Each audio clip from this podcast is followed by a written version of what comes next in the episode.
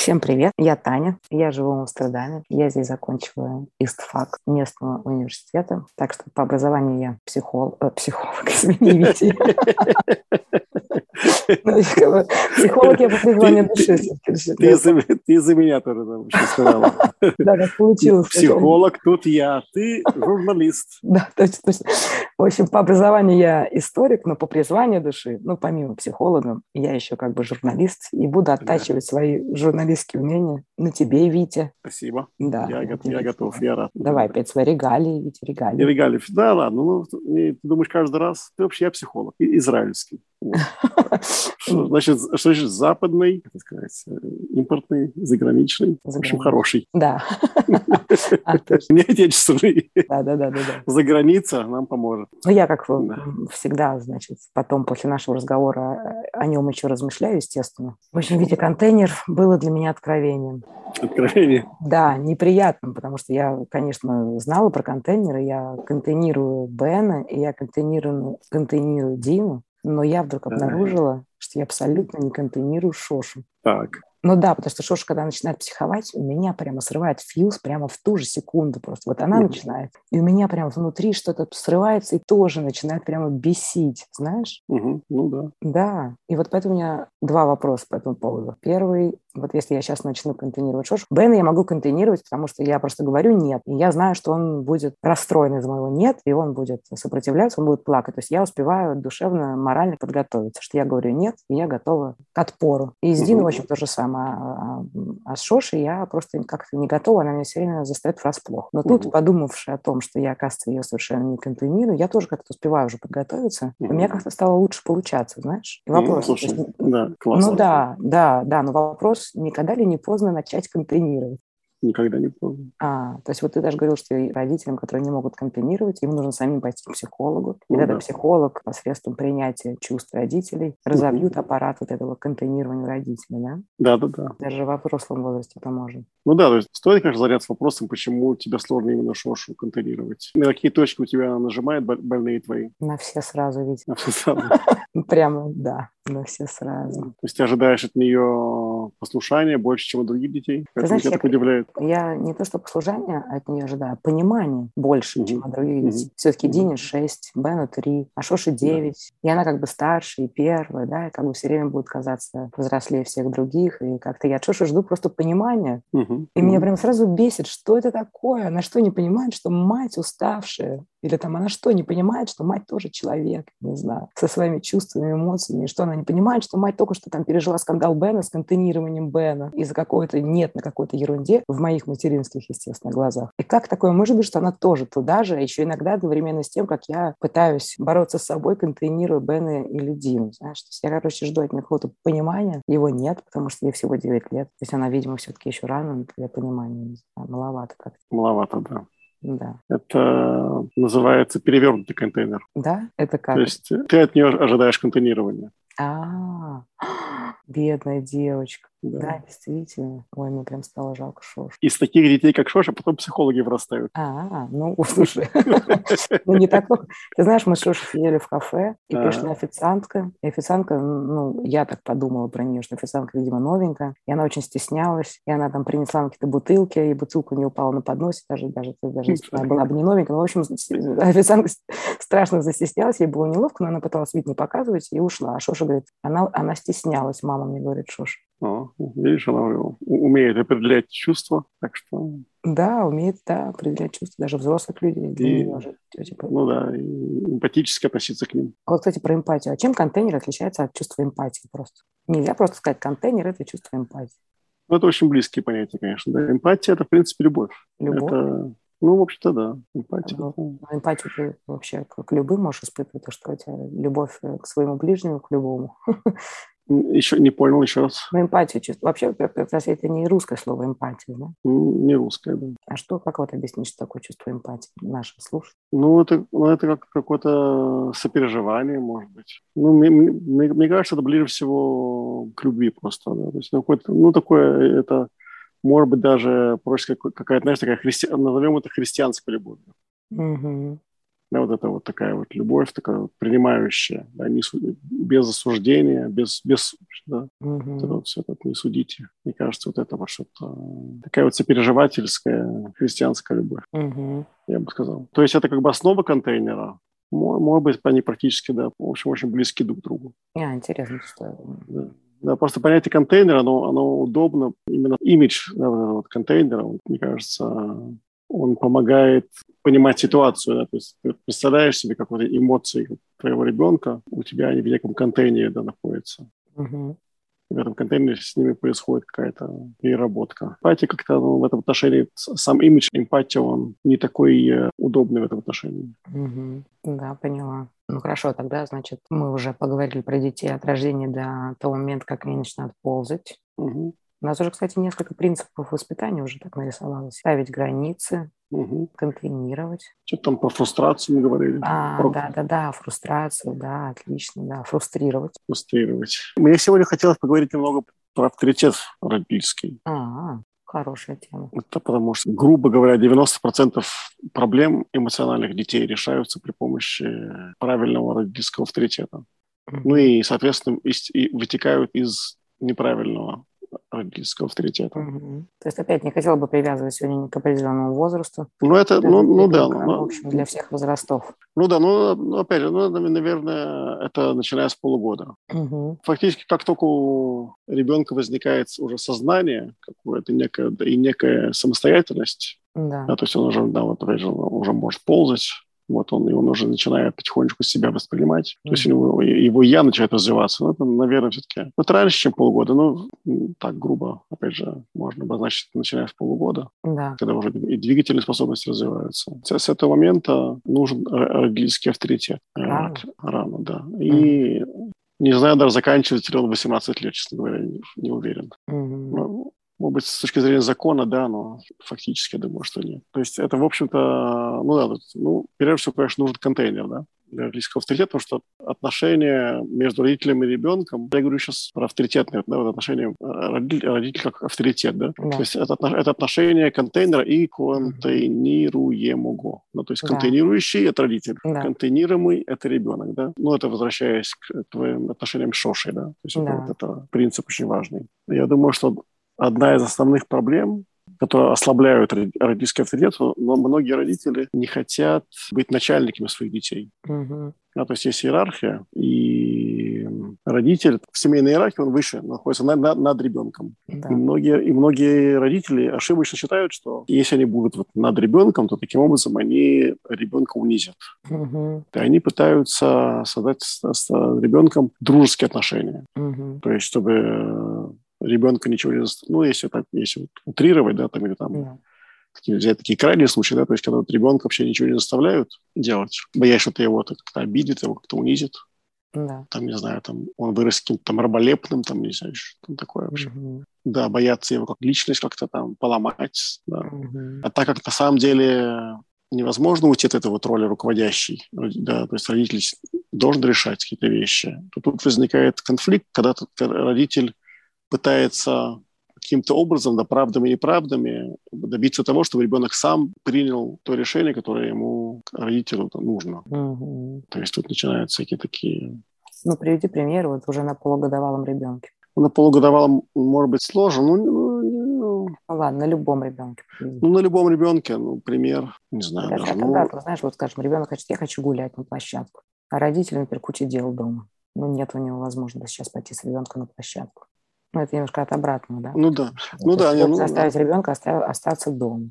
Ты не хочешь с ним сейчас идти на площадку, у тебя нет возможности. Ну да, и ты пытаешься каким-то образом а, добиться того, чтобы он сам передумал, да, сам решил ну как, например, ой, там такая с, плохая с, погода, пойдем, конечно, на площадку, но там очень плохая погода. Да, там или там, давай, давай, может быть, ты там сейчас сначала сделай так, какие-то такие, то есть вместо того, чтобы четко сказать, сейчас я на площадку идти не, не могу, там не, не, не согласен. Нет, я не знаю, сейчас нет у меня какого-то, честно говоря, примера удовлетворительного.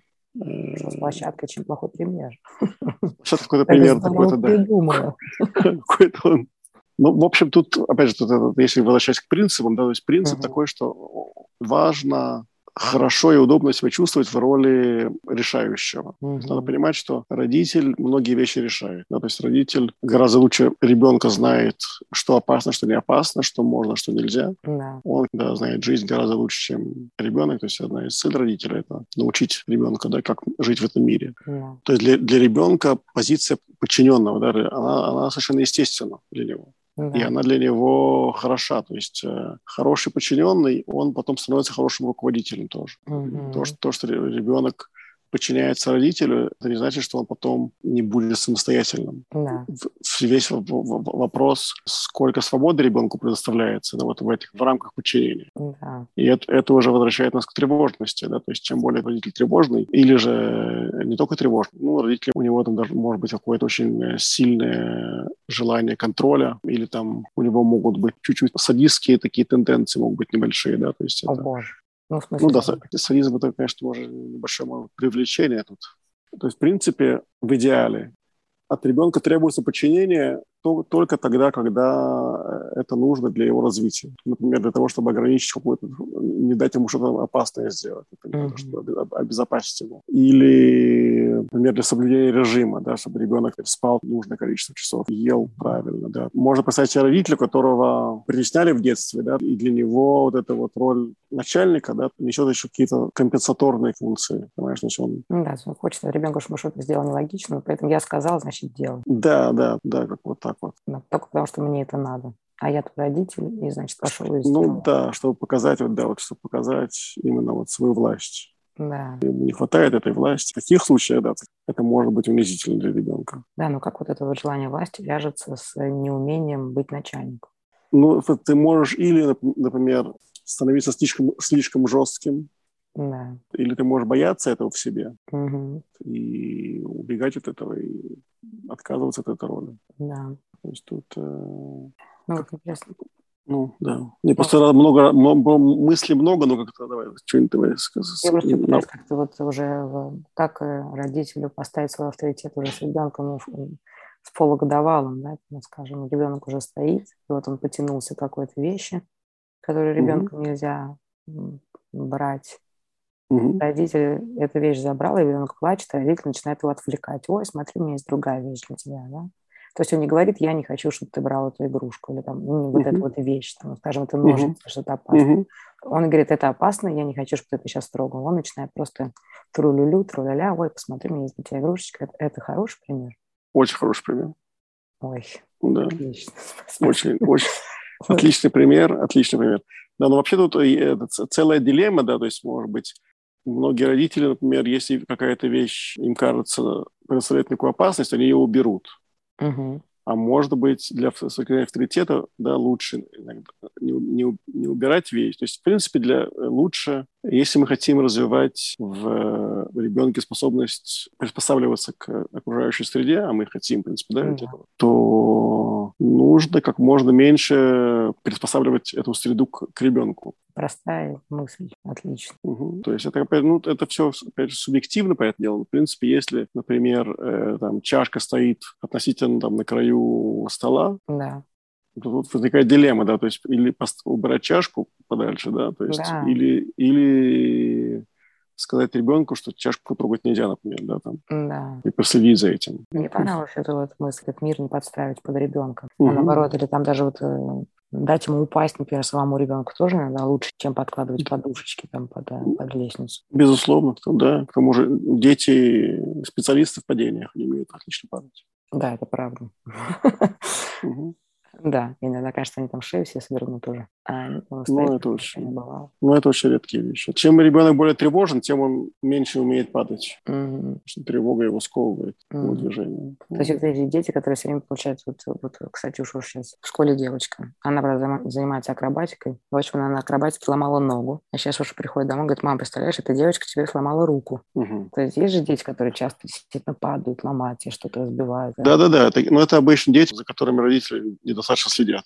Ко- То есть которые, которых родители недостаточно охраняют. от их э, каких-то деструктивных каких-то импульсов. А, это не то, что, то есть... ну, как, понимаешь, девочка ушла на акробатику, мама же не будет там ее охранять. Как бы девочке уже там лет 10, она сама ходит на акробатику. Мама, мама не может там ее охранить на уроке, где она, в принципе, не может присутствовать, не имеет права. Да, но ей, не, ей родители не привили вот какое-то более осторожное поведение. Да. Это прививается дома. Авторитетом. Авторитетом и контейнером. Mm-hmm. Да.